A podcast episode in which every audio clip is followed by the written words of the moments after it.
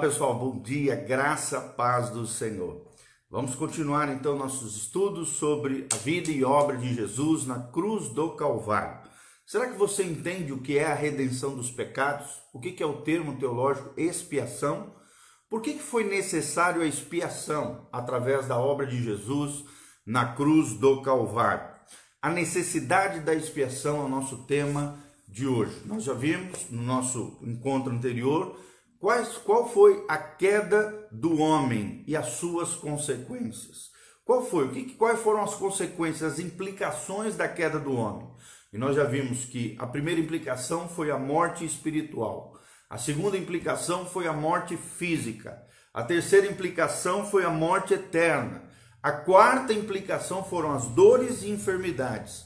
A quinta implicação ou consequência do pecado e da queda humana foi a miséria e a desordem natural. E a sexta, a escravidão espiritual. E a sétima, a contaminação de toda a raça humana por causa de Adão e Eva, os nossos pais, os nossos representantes lá no Gênesis. Mas por que a necessidade da expiação? É isso que nós vamos tratar hoje. Irmãos, Deus não abandonou o homem no pecado. Não. E também não abandona você no pecado. Ele poderia fazê-lo, mas não o fez. Lá no Éden, lá no Gênesis, ao encontrar o homem caído, a mulher ali caída, o Senhor trouxe sim a sentença pelos seus atos, né, pelos seus feitos, mas prometeu ferir Satanás, o inimigo das nossas almas, através do seu descendente, Jesus de Nazaré, e ali surgiu a primeira promessa messiânica em Gênesis 3,15. Mas é claro que haveria a necessidade né, de expiação. E o que é expiação? Expiação é um sacrifício capaz de aplacar a justiça divina, a fúria de Deus, a ira de Deus com relação ao pecado. Lembre-se disso: Deus odeia o pecado, ele ama o pecador, mas odeia o pecado. E assim nós também temos que ser como Deus, odiarmos o pecado e amarmos o pecador. Então, o sangue de um justo, aqui no caso Jesus, teria que ser derramado como propiciação, ou seja, como pagamento pelo pecado dos homens, dos seres humanos. Mas como fazer isso? Se todos os homens pecaram, se depois de Adão não houve um justo sequer sobre a terra, quem é que poderia pagar esse preço, preço pelos nossos pecados? E a resposta é: graças a Deus, Jesus Cristo, o autor e consumador da nossa fé. Então, o primeiro destaque que nós queremos dar, e temos como base aqui Romanos 5,8, mas Deus prova o seu amor para conosco, tendo enviado Cristo Jesus para morrer pelos nossos pecados. Tenta imaginar a sua situação mais vil, mais pecaminosa, dentro da história da sua vida, ali, naquele momento, Deus sempre desejou no seu coração perdoar você de todo o pecado. Deus prova o seu amor. O amor de Deus é provado através do sacrifício do seu filho maravilhoso, Jesus de Nazaré, por amor a você, por causa dos seus pecados, dos meus pecados, dos pecados de todos os pecadores. Primeiro destaque que nós queremos dar aqui é que o cordeiro morto desde a fundação do mundo. O Cordeiro de Deus foi morto desde a fundação do mundo. Mas como assim, pastor? Deus é onisciente, ele conhece todas as coisas. Quando ele criou o homem, ele sabia que eu e você, que nós é, nos rebelaríamos contra Deus, desobedeceríamos a Deus. Mas ainda assim, também sabia que Adão e Eva iam fazer isso, mas mesmo assim, o criou, criou o ser humano e previamente preparou então, antes da própria criação do homem, um plano de redenção, um plano de salvação. Quando o Senhor encontrou o homem ali, né, Adão e Eva, após o pecado, tratou de tirar as folhas de figueira que cobriam a nudez de Adão e Eva e cobriu então com a pele de um animal, que foi um cordeiro, né, que foi morto ali pelo próprio Deus é o que descreve Gênesis 3, 7 e 21. Então, um sangue foi derramado lá no Éden, lá no início, no, no plano original de Deus, apontando figuramente para uma salvação que viria. Quem é esse Salvador? Jesus Cristo, Senhor. Ou seja, no coração de Deus, a morte de seu filho já estava decidida. Mesmo lá no Gênesis, já estava decidido. Por isso, Cristo é chamado na Bíblia de o cordeiro que foi morto desde a fundação do mundo. É o que diz lá em Apocalipse 13, versículo 8. Foi justamente ali, meus amados, no cenário em que o homem caiu, que Deus apontou para a cruz, para o sacrifício de Jesus na cruz do Calvário. Então, o primeiro destaque que nós damos é o Cordeiro de Deus, morto desde a fundação do mundo. Tudo isso com relação à necessidade da expiação. Segunda verdade que nós aprendemos é a salvação prometida através de Jesus. A salvação prometida através de Jesus. Em Gênesis 3,15, Deus aqui promete que esmagaria a cabeça de Satanás, o inimigo das nossas almas, e através de um descendente da mulher. Quem foi essa mulher? Maria, mãe de Jesus, ou seja, um homem, um homem, um Deus homem viria para salvar toda a humanidade. Ele estava, é claro, se referindo a Jesus de Nazaré.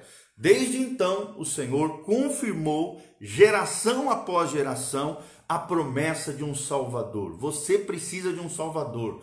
Nós precisamos de um Salvador, alguém que viria para pagar o preço do nosso pecado. Quem foi ele? Jesus de Nazaré, é o que nós vemos em Isaías 35, versículo 4. Glória a Deus por isso, louvado seja o nome do Senhor.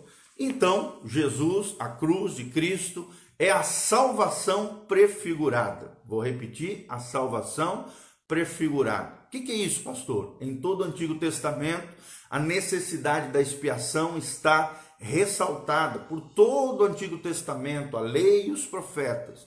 A necessidade do perdão dos pecados através de um cordeiro, um, um, um, boizinho, né, um carneirinho, um pombinho, está prefigurada a salvação através de Jesus de Nazaré. Antes mesmo da lei de Moisés, os homens que se relacionavam com Deus creram na promessa do Salvador e mostraram a sua fé e o seu quebrantamento através do derramamento de sangue. Abel, por exemplo, lá em Gênesis 4:4, Noé em Gênesis 8:20, Abraão, o pai da fé, também fez sacrifícios de um cordeiro em Gênesis 15 de 8 a 10. São alguns exemplos da salvação prefigurada. E depois que veio a lei mosaica, estabeleceu-se então o sacrifício de animais como uma obrigação religiosa. Deus estava assim prefigurando a obra expiatória de Jesus de Nazaré. O sangue do seu filho um dia seria derramado sobre a terra em favor dos pecadores. Então nós aprendemos hoje a necessidade da expiação. Primeiro, o Cordeiro de Deus, Jesus de Nazaré, foi morto desde antes da fundação do mundo. É o que nós aprendemos e é a declaração descrita em Apocalipse 13, 8. Segundo lugar, a salvação prometida aconteceu. Lá em Gênesis 3,15, a Bíblia diz que uma, uma, semente da mulher, né, um descendente da mulher, Jesus, pisaria na cabeça do diabo. Está lá em Gênesis 3,15, a promessa se concretizou, descrita também em Isaías 35, versículo 4, e Colossenses capítulo 2. E nós vimos também, terceiro aspecto, o ponto, a salvação prefigurada. Todo o Antigo Testamento apontava para o Cordeiro de Deus que tira o pecado do mundo. Tanto é que o próprio, né, o próprio João Batista, quando viu Jesus vindo na sua direção, disse: Eis aí o Cordeiro de Deus que tira o pecado do mundo. Quem é esse Cordeiro? Jesus de Nazaré. Então, lembre-se disso. É que você traga esse conhecimento à sua mente, de revelação, de edificação ao seu espírito, essas sementes de verdades que você está recebendo. Separe um tempo para valorizar tudo isso que você está aprendendo, desfrute da presença de Deus na sua vida, pense em como seria a sua vida na eternidade. Como é que vai ser a sua vida na eternidade? Quando a condição original em que Deus criou o homem estiver completamente restaurada em você, como é que vai ser, será esse céu? Pensa um pouquinho sobre isso. Também reflita a terrível situação que o pecado levou à sua vida e adore ao Senhor pelo seu grande amor revelado na cruz do Calvário. Esse plano maravilhoso de salvação que ele concebeu a fim de salvar você.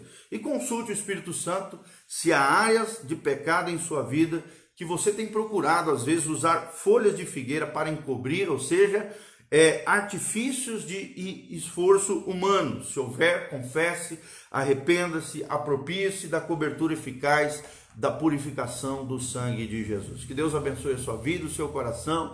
Não esqueça de entrar no nosso site, pastorgiovanni.com. Entre ali, semeie na vida do pastor Giovanni, na nossa casa, na nossa família. Que Deus te abençoe em nome de Jesus, que a graça e a paz do Senhor venha sobre você. Entre lá, nós temos cursos online, nós temos ensinos preciosos da palavra de Deus, nós temos muita graça e bênção de Deus para a sua vida.